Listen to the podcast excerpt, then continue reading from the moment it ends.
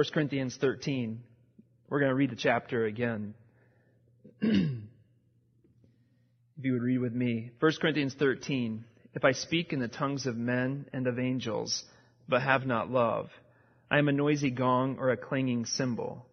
And if I have prophetic powers and understand all mysteries and all knowledge, and if I have all faith so as to remove mountains, but have not love, I am nothing. If I give away all I have, and if I deliver up my body to be burned, but have not love, I gain nothing. Love is patient and kind. Love does not envy or boast. It is not arrogant or rude. It does not insist on its own way. It is not irritable or resentful. It does not rejoice at wrongdoing, but rejoices with the truth.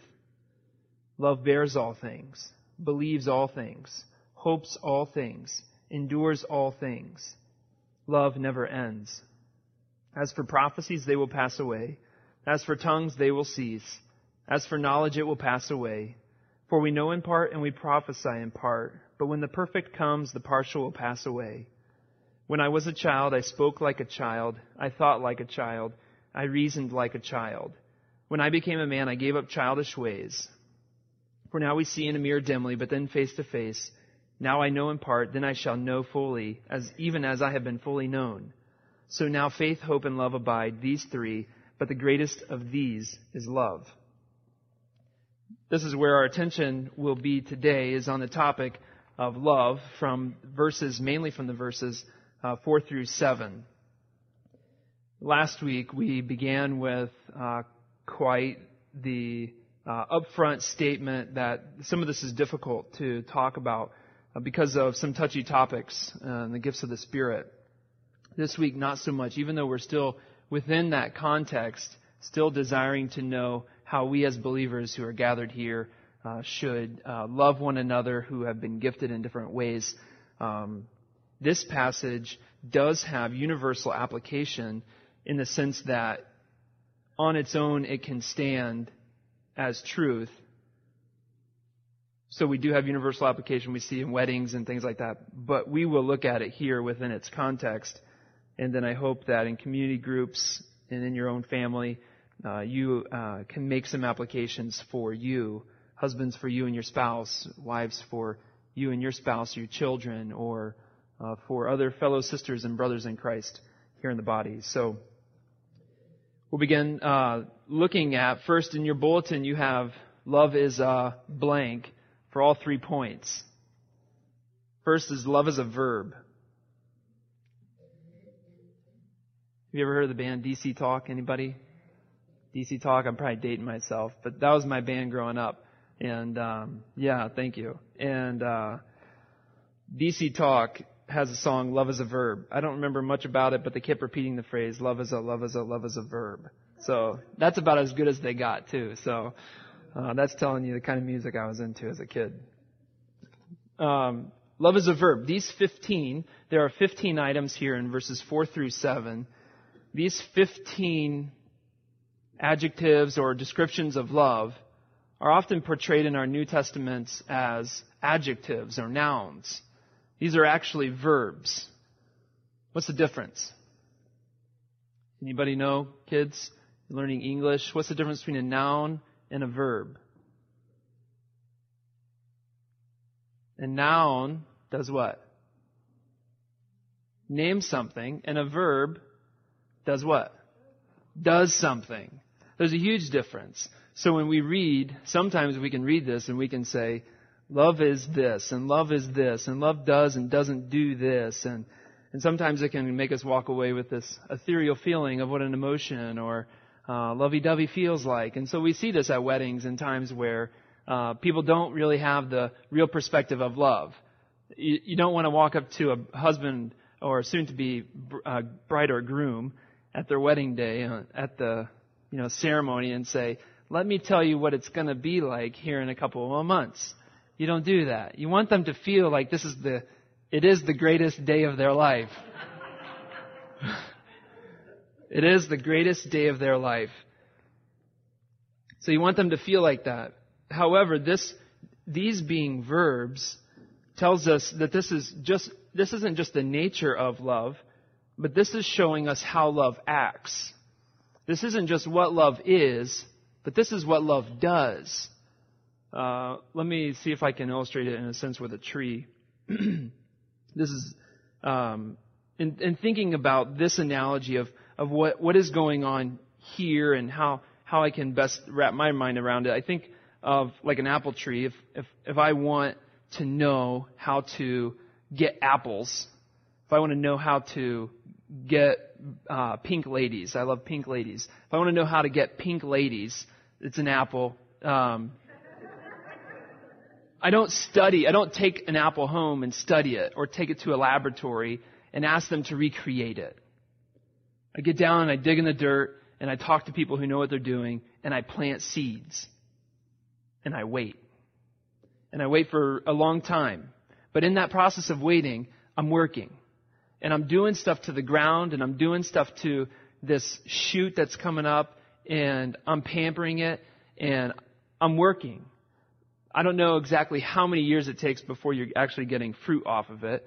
Uh, I was talking to a tree farmer this last week in McMinnville, and I did not realize that it takes eight to ten years for a fir tree to become a Christmas tree that's six to eight feet tall. And I thought it was like in the course of a year and a half, two years, so that there's good turnover. Um, but he's pampering these trees for six, seven, eight years for a few dollars, whatever he sells them for, in, in the course of the time that takes that tree to grow up. So in thinking about this idea of love, it's not just what I'm pursuing with the apple is I'm pursuing the apple, but it takes a lot of work. There's, there's things that has to be done to produce the apple. So if we're coming to this text and we're just saying love is these adjectives or these descriptors, we pursue the descriptor, but we have to know there's a lot of work that goes into it. There's, there's work that is has, having to be done here. So we want to, let me read you another translation of these few verses uh, given by one author where he takes all of them and he turns them into ver- action verbs. So let's see, it, it, might be a little bit different, but um, this, is, this is an excellent translation. Love waits patiently instead of just love is patient. Love waits patiently. Love shows kindness. Love does not burn with envy, does not brag, is not inflated with its own importance. It does not behave with ill mannered impropriety. It is not preoccupied with the interests of the self, does not become exasperated into irritation, does not keep a reckoning of, up of evil. Love does not take pleasure at wrongdoing, but joyfully celebrates truth. It never tires of support, never loses faith, never exhausts hope, never gives up. We looked at last week, love is an action, but if it's only an action and nothing else and it doesn't have love, then love is nothing, meaningless, and of no value for us. So we want to find out what is it? What are these characteristics? And thinking about how we can become the type of people that these flow out of. We, we want apples. We need to be the type of tree that produces apples. So how do we become the type of people that these attributes and verbs flow out of? We're not pursuing, that's where my analogy breaks down. We're not pursuing the apple and that's it. We're pursuing to becoming the type of tree that apples come from. So if you want to be patient in your love with your spouse or friend. You're desiring to be patient. You need to be the type of person that patience and showing patience and waiting patiently flows from. Let me give you a definition of love that I'm working from so that we don't think that this is just more than let me just really work hard and try and maintain some of these actions because that's not at all what I'm saying. If, if you hear what I'm saying, it's not again, pursue the action. It's be the type of person. So, John Piper in his book Desiring God gives an excellent definition. Love is the overflow of joy in God, which gladly meets the needs of others. Let me repeat it. Love is the overflow of joy in God.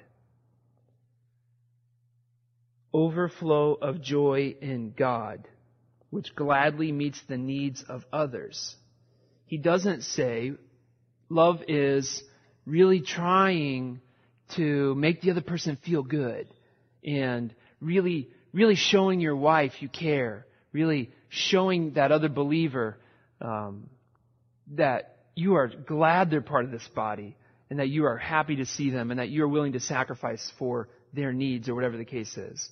It's an overflow of joy in God. That's the type of person that love flows from. A person who is full of God and overflowing with joy to gladly meet the needs of others. So we're going to go through this list of 15 items. You said we only have three points in our bulletin. Yeah, but one of them has 15 subpoints. So we're going to go through these 15, hopefully quick. This is the lion's share of the message, though. And we want to go through, and we want to, as we're going through, not, not look at this list and say, I've got that one down. I, I think I kind of, I'm pretty good at patience. I don't, I don't need that. Oh, I, I need, I need to work on my kindness a little bit. My wife says I do. People tell me I'm not, I'm, kind of abrasive. Maybe I should work on kindness. We don't want to do that. But we want to be praying that God would draw us to love Him supremely so that we are filled up with joy in God and that these characteristics just flow out from us to those around us. I'm really excited about some of these points, all of the points, but some of them just, when reading and studying, have just jumped off the page to, man, to make me want to be the person who is filled up with God and not pursuing how do I treat them? You know, they're unique and these pe- all these people are different, have different giftings and how do I how do I treat all these people? And that can be we can just run around in circles all day and get exasperated with how to do all this. Love God. So let's look at that. Let's look at what it looks like when we are filled up with God. First, love is patient. Love waits patiently. Literally, this is love has a long fuse one who waits patiently for God's timing. A person who values God and His will above all else will be patient when others don't move at our pace or have the same priority as us. A short fuse is, is, is not an excuse for angry outbursts. A short fuse, fuse is sin. And it's coveting something that we're not currently getting at the moment. A short fuse is often seen as, well, I just, I have a short fuse. That's, that's who I am. That's my, that's my struggle. No, that's sin. And it's sin because you're coveting something other than God. Love waits patiently. Secondly, love shows kindness. This is the only time that this word appears in the New Testament, and it kind of comes across as kind of bland when you read it in your English translation. Love is kind. Okay. Love is nice. I want to be a nice guy. That's not what he's talking about. The word here, let me, let me read the Greek word, and it has a purpose for why I'm reading it. The Greek word is krestuete. Krestuete. And in the second century, the spectacle of Christian love, the second century, we're only one century removed from when this is written, maybe, maybe 50 to 75 years. So in the second century, the spectacle of Christian love was so stunning for pagans that they called Christians not Christiani, which is what they were known as, but Christian, Christiane, which comes from this word, Crestuite. They were basically calling these people kindness. They were Christians and they were changing their name. People in the second century who were pagans, didn't believe in Christ, didn't believe in the death, burial, and resurrection of Jesus, are watching this church and they're calling them kindness. You're Christians, but I'm going to change your name just slightly because I, I, I just see this evidence of Christian love and it's so stunning. People don't do that in our society we see Christians, and sometimes we are weary of doing business with them. Sometimes we don't really know if we can trust them. Sometimes, I mean, statistics say in our divorce rate, it's the same. Sometimes we don't expect them to be any more moral or upstanding than those in the world. and maybe even sometimes less, less than those in the world. Would people use your name or would people use our name, our church's name, as a synonym for kindness? Have you ever thought of that? If, if Jesus is a synonym basically for the gospel, Christ, Jesus Christ is in his person, I mean, in his whole person, he is the gospel embodied.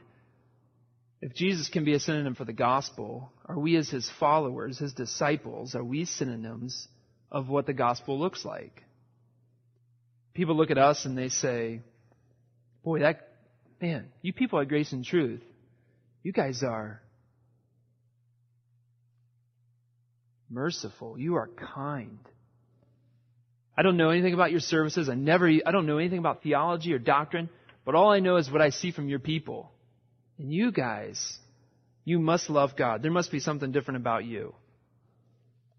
I, I was, I was blown away with the idea that in the second century, people were, they were, pagans were changing their name because of this stark contrast of what this Christian love looked like. So secondly, that love is kind. Do you show kindness like that? Are you the type of person that that comes from? Love does not envy. That's the third one.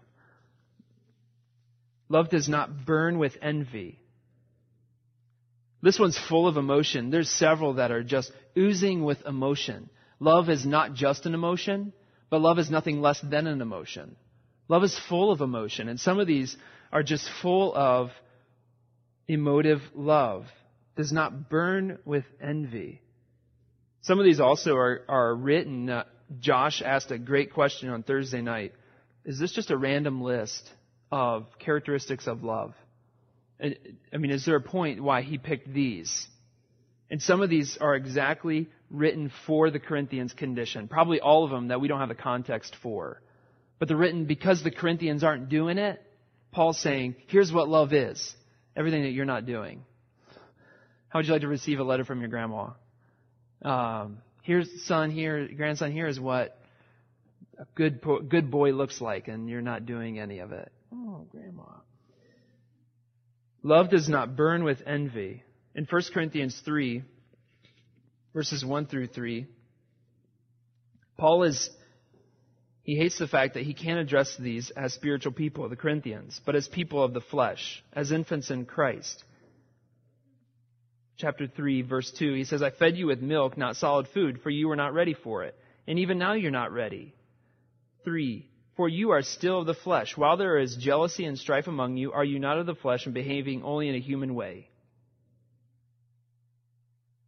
Envy. This is huge in this time of year. Envy, desiring something that we don't have, coveting. This term is used in chapter 12:31 where Paul says that they should desire the greater gift. They should be zealous for, they should burn with envy for a greater gift. It's a word that can mean earnest passion or burning with envy based on the context.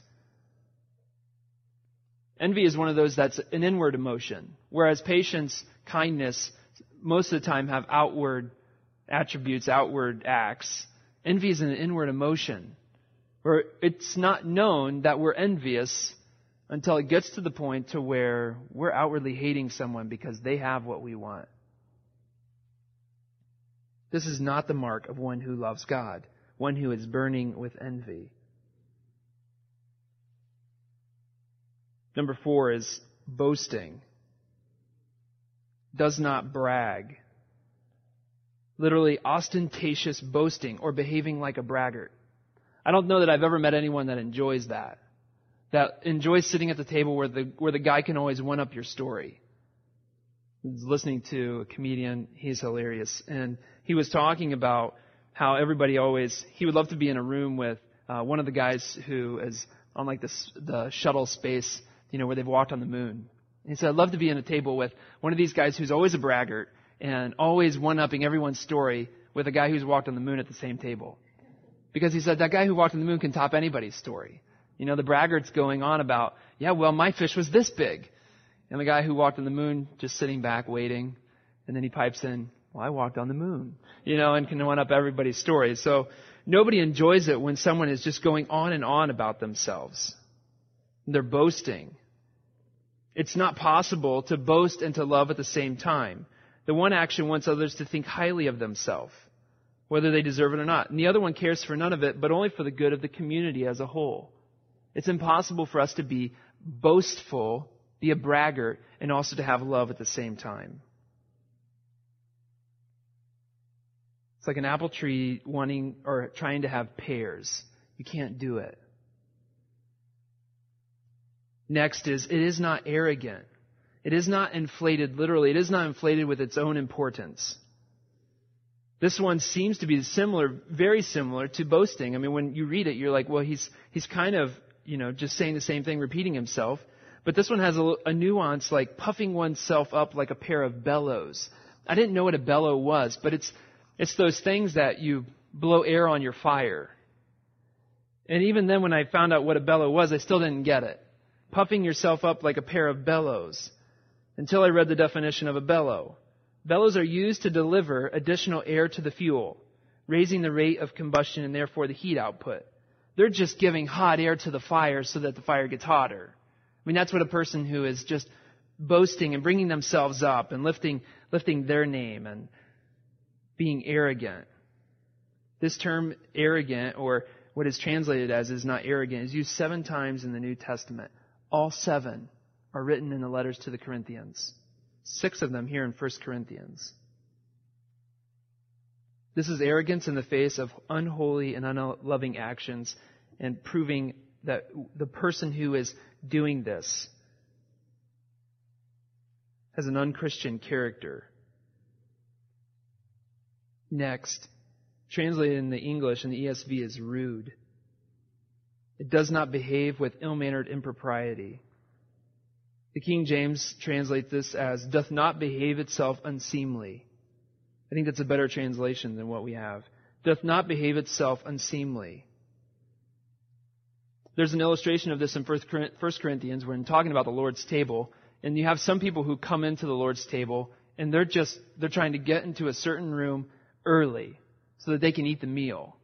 And then they make everybody squish out in the atrium and try and hoard around a table and, and eat the scraps of what they've just finished off. And so you have one group of believers in the church who are full and drunk and enjoying themselves in the big empty space with the door locked, and the rest of the church who's out there, where's our food? They're starving and hungry and thirsty, and their other believers are in another room. Can you even imagine? How rude that would be. How unseemly. And these people call themselves brothers and sisters in Christ. I mean, we don't think of illustrations like that right off the top of their head. That doesn't happen in our church. And maybe because of, you know, society tells us that, that that's rude and you shouldn't do it and you probably wouldn't be invited back or asked to bring something else to the next fellowship meal. But love is not rude. It does not dishonor others, is the NIV translation.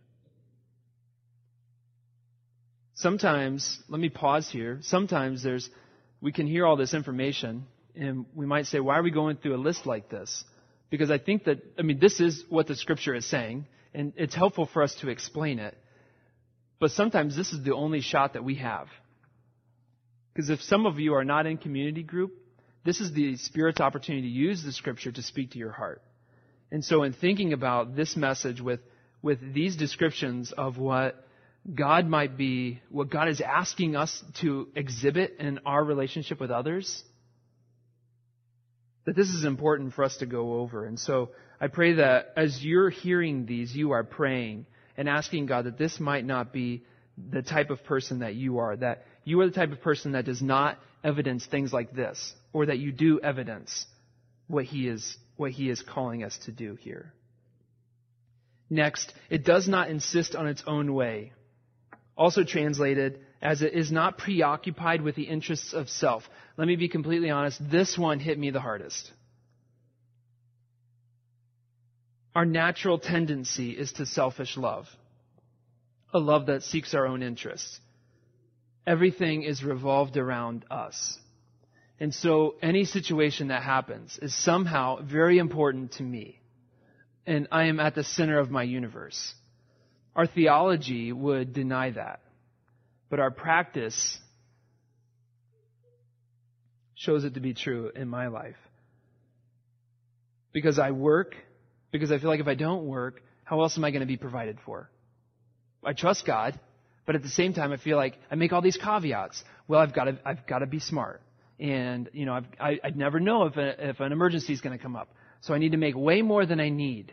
And I need to set back for retirement because you never know what's going to happen. And, and while these things are safe and good and helpful, it might not be what God is calling us to be.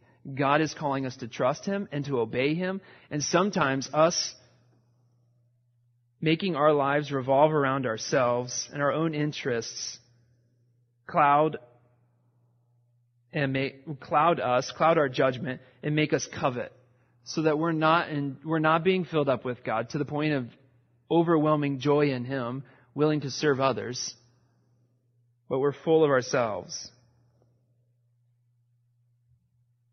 You know what? We're not taught this kind of love system. We're not taught how to be selfish uh, our son Joe, when he came out, was instantly selfish. Instantly. He sat there and he cried because he was cold and he wanted to be warm. He sat there and he told us, I would like to eat right now. He didn't, he wasn't patient. He wasn't kind. He sought his own. We're not taught how to be selfish. That's the way we are. And so when we're not selfish, when we're not seeking our own, what a better picture of the gospel to our spouse, to our children, to our brother and sister. What a better picture of the gospel that we can be. Our society even tells us that, you know, we should pursue our best life now. There are books written by pastors who tell us to pursue the best life now and give you seven steps of how you can be the most fulfilled person right now. And that's part of it is we don't have an eschatological view that tells us this right here is not the end. This is not what you are living for. And so I think it is extremely helpful that Paul at the end of this list, list reminds us love never fails and points us to when we see face to face like we looked at last week. So these characteristics, characteristics of love, yes, do them. Be the type of person that these flow from. But remember, this is not the end. Love never fails. Because you're going to see face to face, and faith, hope, and love, the greatest of these is love. Love will never fail. And love will last forever.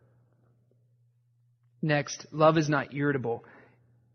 It is not driven to the point of exasperation. This is the only other time this is used in the New Testament is in Acts 17, where Paul is waiting. He says uh, in Acts 17, now, while Paul was waiting for them at Athens, his spirit was provoked within him as he saw the city full of idols. He was provoked to anger because he sees the city full of idols. So there's a situation where you can be provoked, but here it's provoked to the point of irritation. One commentator writes, and this is, this is really helpful because it brings us to, when looking at love, sometimes it's easier, um, well, let me read it because I think it's, it's more helpful than I can explain it. It's a few lines long, so um, bear with me, but this is, this is extremely helpful, I thought. Love, Paul urges, does not become exasperated, partly because patience delays exasperation, and partly because lack of self interest diverts a sense of self importance away from reacting on the grounds of wounded pride. He just said, love does not become exasperated because other factors are already working. So you feel like you've been wounded in your pride. You've already, there's parts of you that are working on uh, self-interest. God has been convicting you of this, and you are the type of person filled up with God that your self-interest no longer sees uh, the desire to be uh, worrying about your wounded pride. So love does not become exasperated, not embittered by injury, whether real or supposed. At Corinth, one group paraded their gifts and status with ill mannered impropriety because they thoughtlessly ignored the well being and feelings of others. So that's the truth. One group is saying, We don't care about you. We're going to go eat the Lord's table, and we don't care that you're out there getting hungry. Or I'm going to use my gift in the middle of the service and disrupt, you know, disrupt everything, and I don't care. because it's my gift and I can use it whenever I want. Or some ladies were coming into the service and they weren't caring. Uh, Paul says, uh, if you if you come in, you worship without your head being covered. Uh, in, in those days, it's just a matter of distinguishing between the males and the females. So if you come in and you're worshiping and you look like a male, that's dishonorable. I don't care. I'll come in however I want. I can worship however I feel like. Don't tell me what to do. So there's some that are parading their gifts around and their status, and they don't care. They don't care about the well-being and the feelings of others. Then you have another group who's the less gifted or the less status endowed group, and they allow themselves to become exasperated into irritation because of the other group who is aggressive and ostentatious, and because they're more wrapped up, this, these people are more wrapped up in their feelings than in sharing the sense of joy or liberation of others. So you have two groups. One group saying, I got all these gifts and I can use them whenever I want. I don't care about how other people feel. And the other group who's not willing to rejoice when gifts are used and they just, they huddle in the corner and all they care about is their own feelings and I've been hurt and that's all I care about. I'm not willing to reach out and to rejoice with other people and I'm not thankful that someone has more gifts and that could be used for the church. I'm not because all I care about is myself and huddling in a corner. Many churches contain some who parade their gifts, while others nurse their hurts. Does either side, Paul asks, genuinely put the other before the self? Does either side genuinely put the other person before themselves? And that's, that's what I think all of this boils down to is the one we went over just before this, not seeking our own. If I'm not seeking my own importance, I'm going to be more patient with you. If I see God as the ultimate importance and I'm desiring to fill myself up with Him, I'm going to be more patient and I'm going to be kind. It's going to overflow in a, a wealth of kindness and patience and love. I'm not going to be irritable because it's not because I don't care, but it's because God has given you into this body. And so whether you have one gift or a thousand gifts, I'm so grateful you're here and that God is having you use your gifts. And I want you, I want to help you use those and rejoice when you do. And when something bad happens, I want to be there. And when something good happens, I want to rejoice with you. And we're not envious of one another. Or resentful, the next one, does not keep a reckoning up of evil. In Paul's writing, this verb typically means put to one's account. This is seen many times in the topic of justification of sins not being put to our account. You are not nursing the memory of a wrong someone did, but instead you refuse to notice anything happened. Did you catch that? You are not nursing the memory of wrong someone did, but instead you refuse to notice anything happened. It's not as though we're just well, I'm just gonna, you know, forgive and forget. I'm just gonna play dumb and act like it never happened. We're, we're trusting in God and that somehow this wrong was used by the sovereignty of God for His good pleasure and ultimately for my good. All things work together for our good. 2 Corinthians 5:19 says that is in Christ God was reconciling the world to himself not counting their trespasses against them and he has committed the message of reconciliation to us. God reconciling the world to himself did not count our trespasses against us. And so then we turn around like the unforgiving servant and we want to strangle one another. And we, we act like we never forgot what happened. This was our series on gospel driven reconciliation that was just over a month ago.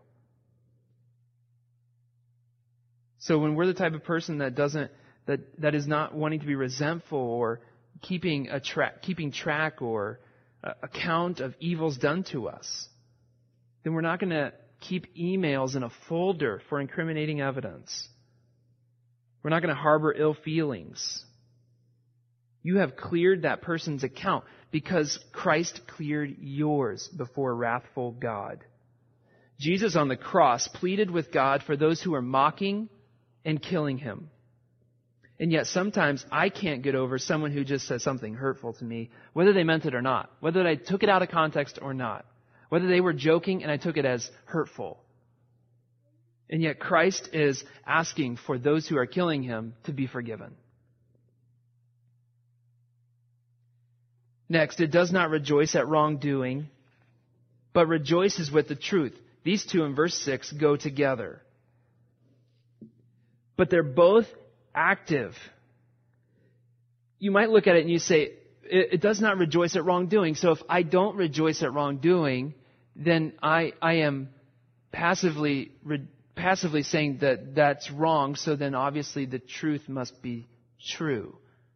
That's not what Paul is saying. Do you know what I'm saying? So if someone says to me, uh, did, was Jesus the Son of God? Or asks a question that, you know, is blatantly false. Sometimes, based on the context, and uh, this is in our postmodern society, sometimes there is the desire to, within certain frame of reference and certain people, to maybe give an answer that is, I'm stating theologically what I agree with, but not in any way answering their question or denying their question or actually rejoicing in the truth. Do you know what I'm saying? So we have a way with words where someone can ask us a touchy, touchy subject at work. That's where it usually happens, or um, you know, maybe on a play date with unbelieving families. Someone asks you a question, you kind of, whoa, Everybody and everybody like huddles around the Christian because they want to know, do you really believe do Christians really believe this? Are we gonna go to hell forever? Well, uh, you see, and sometimes we, we want to give the right answer and we want to tell them the truth. But at the same time, we're, you know, we're justifying, well, I've got to work with these people for the rest of my life, or I've got to work with them for a while, and, you know, one who's filled up with God to where they are rejoicing in opportunities to be able to serve others is not going to rejoice at wrongdoing or uh, slack from an opportunity that, but will rejoice with the truth. These two are both active. One is, one is not passive. We are not passively just assuming the truth. We are rejoicing with the truth. So you have a, another believer at work who is being mocked for something that he believes. We rejoice with the truth you rejoice when good things are done. You rejoice when right is acted on, when, when right decisions are made, when we feel like the abortion issue, when things are done, things are passed that are helpful and that can possibly get Roe versus Wade turned around or something like that. And we rejoice with things like that. We do not rejoice when there are, when people fall when people are found to be in sin. We don't rejoice in that. That's not coming from the heart of a person who, at the center of their being, loves God.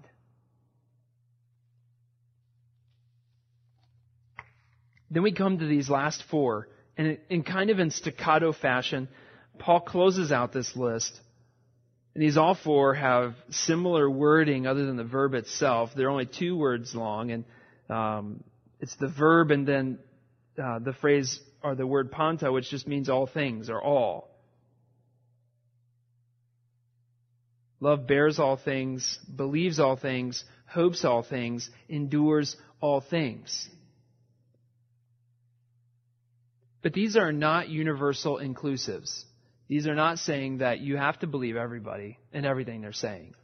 This does not mean you have to bear every burden and everything that comes your way. You have to do it or you have to hope in everything and endure all the time. These are not universal inclusives. What Paul is doing, and this is this was helpful for me by based on the translation that uh, we read at the beginning. What Paul is doing is similar to what East Germany did when they tore down the wall. They tore down the Berlin Wall, and that's not saying everyone come in the country. No, they tore down the wall so that there's no boundary. But they didn't open the doors and say, anybody who wants to come in can come in for free, and the more the merrier, whoever you are. Do you understand? So one does not mean, when I tear down the borders, when I tear down a fence, it doesn't mean anybody can come onto my property. It just means I would like to have there be no fence. So what Paul is doing is he's tearing down the fence He's getting rid of any, he's excluding the limits of love. He's tearing down the fence of love so that now love can go anywhere. But he's not saying everything that comes in, you have to love. Does that make sense? For instance, a position on homosexuality. I don't have to believe it. Someone gives me a position saying uh, against what Scripture says. I don't have to believe it. Because I don't have to accept everything that comes into my sphere that God is bringing into, you know, into my realm. But it does mean that my love goes to the homosexual community and my love and my desire for them to come to Christ does actually have actions that speak louder than people who are making the news. Love bears all things. It has the idea of a roof. It bears, it supports all things. May the roof of your love never fall. May you be able to support any storm, any, any weather damage that might happen. Being able to support all things. Let me use the translation that uh, is actually more helpful. It, it uses the negatives um, to show and to reinforce this idea of it's it's uh, excluding the limits instead of making universal inclusive. So excluding the limits, so it gives the negatives. It never tires of support. Does your love ever tire of supporting someone? It never loses faith, never exhausts hope, and never gives up. Never gives up. This love endures all things or never gives up. This word is a synonym for the first one we saw in patience. Love is patient. Love endures all things. These two words are often used as synonyms. So it creates bookends to these verses in that this love is worthy of pursuit because as verse 8 tells us, it never fails. So these two, love is patient, love endures all things. Love never fails. This is the type of love that I want to be known for. I want to be known as the type of person that loves in this way. Because this love never fails. This is what is worth living for, is being the type of person that loves God, that overflows to others in love like this. That brings us to our second point. Love is a process. So love is a verb, but love is also a process. This compendium on love begins and ends with patience and endurance. And it's fitting because this type of love isn't something we're going to walk out of here and, and go to the ground and say, apple tree. And there it is. And I eat apples. We go to the ground and we dig and we wait and we nurture and we do whatever it takes to get that apple to bring out apple trees. So we go home and we want to be the type of person that is full of God, that fills ourselves up in joy in God so that we outwardly express these things naturally because it's supernaturally working through us. And so we go home and we don't just say, Bible, love, and we love. And so you're automatically just transformed and your wife is like, you're amazing. And, and I love you and you've done everything I ever asked you to do. And you don't go to work anymore because you're taking care of me all the time and you're pampering me and we can't afford food. And this is wonderful. That doesn't happen. Love is a process. And so God is continually through the scriptures asking us to endure, to persevere. Love is patient. Love endures. It's a process. We go home what do we do? We're just begging God for more. God, we need more of you. We need more of your scripture. I need you because sometimes we, we don't have a desire to read God's word. So we need God to give us a desire to read his word. We need God to give us a desire for more of him. We need God to give us a desire for church and for worship. And sometimes that's a process and it's work.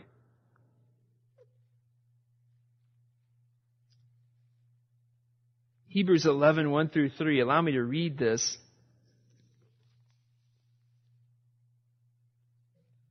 Therefore, since we are so uh, surrounded by such a large cloud of witnesses, let us lay aside every weight and the sin that easily ensnares us. Let us run with endurance the race that lies before us, keeping our eyes on Jesus, the source and perfecter of our faith, who for joy laid before him endured a cross, despised the shame, and sat down at the right hand of God's throne. For consider him who endured such hostility from sinners against himself, so that you won't grow weary and lose heart. In this race, which is a marathon, not a sprint, God is asking us to persevere, to endure, to be patient, to endure all things. But He's not asking us to do it in a ho hum, this is going to be awful type of way. I've got to read my Bible again because I, am doing the hard work. I'm going to plow and I'm going to spade and I'm going to trim the tree and it's going to finally produce apples and then we can rejoice. God is saying on the cross, there was joy. On the cross, there was joy because Jesus, who for the joy laid before him, endured the cross. What does Jesus see when he's on the cross? Don't know, but all we hear is, Father, forgive them. Father, into your hands I commit my spirit. It is finished. He's not looking at, this is awful. I'm in pain and I can't breathe. He's looking forward to something else. In Philippians, Paul is continually encouraging the, Christ, the Philippian Christians to let go of everything that's behind you and keep straining for what's ahead of you. So we want to grow. We want to be the type of person that loves like this. Well, we don't just pursue patience. We don't pursue these actions. We pursue God, the author of love. That brings us to our third point. Love is a person. Love is a person. 1 John 4 8. We looked at some of this in 1 John last week, but so helpful. 1 John 4 8. If I can find 1 John 4 8. Anyone who does not anyone who does not love does not know God, because God is love. Because God is love. We're not pursuing the fruit, the apples. We're pursuing the tree and the whole root system. We're pursuing God. Love is a person. Romans 5 8, but God proved his own love to us in that while we were sinners, Christ died for us. Love is a person. When God on, through Christ on the cross, he didn't just die for this feeling of love that he would like us to have. And so he told Paul to write about this feeling. That would be really fun and enjoyable and make us all have, have a nicer life and world peace. He didn't write for that. He didn't die for that. He didn't die for a feeling. He died for faces. His love had a face. And it was your face and my face. And so that when he's on the cross, he's not dying for some idea of love and salvation. He's dying for David and Paul and Barb and Josh. Love is a person. Love is God. God is love. And that we were the objects of God's love. We were the people that God loved. So that now our love is not just an idea and something we pursue, this emotional feeling. But our love is a person. My love is ultimately found in God, but it also, because I'm filled up in great joy with God, I can't wait to express it to everyone else. And it supernaturally is flowing from the Spirit to Mike and Lisa and Paul. And so my love has a person, and it's you. And it's my neighbor. And it's my friends at work. And my family who's coming to visit. So I pray that as we close, that we would be people who are ultimately, if nothing else, we remember the definition of what love is, is overflow of joy in God. Love is overflow of joy in God that gladly meets the needs of others. Are you overflowing in joy, of joy in God? Are you filled up with God? Or are you struggling to love your spouse? Are you struggling in your relationship with God and your children? Kids, are you struggling with your brother or sister and loving them and you can't wait to play with their toys you know they're getting for Christmas? Let's be praying that God would allow this culture of loving God to permeate our body here so that we as believers are not pushing one another and do you have the latest gadget? But are you in love with God? Are you pursuing God? Let's be praying to that end. Father, we love you. We thank you that you in love pursued us and died for us while we were yet sinners. God, that's the good news of the gospel is Jesus Christ. That's what we celebrate all year round is the gospel. We are a church that loves the gospel. We love Jesus Christ because what he has done for us. He loved us when we were unlovely. And God, even now in this time of year, where we, where we celebrate by nature of, of our calendar and society, we celebrate and we're reminded of Jesus being in, in, incarnated into a baby, Jesus being made flesh. We rejoice in what has happened, in the transaction that has taken on our place, that the King of all creation would humble himself to be born of a virgin for the purpose of dying on a cross for those that he loves. And so I pray that that permeates us, that influences us, that fills us up and with such joy that we long for opportunities to make that known and to serve others. We pray these things in Christ's name. Amen.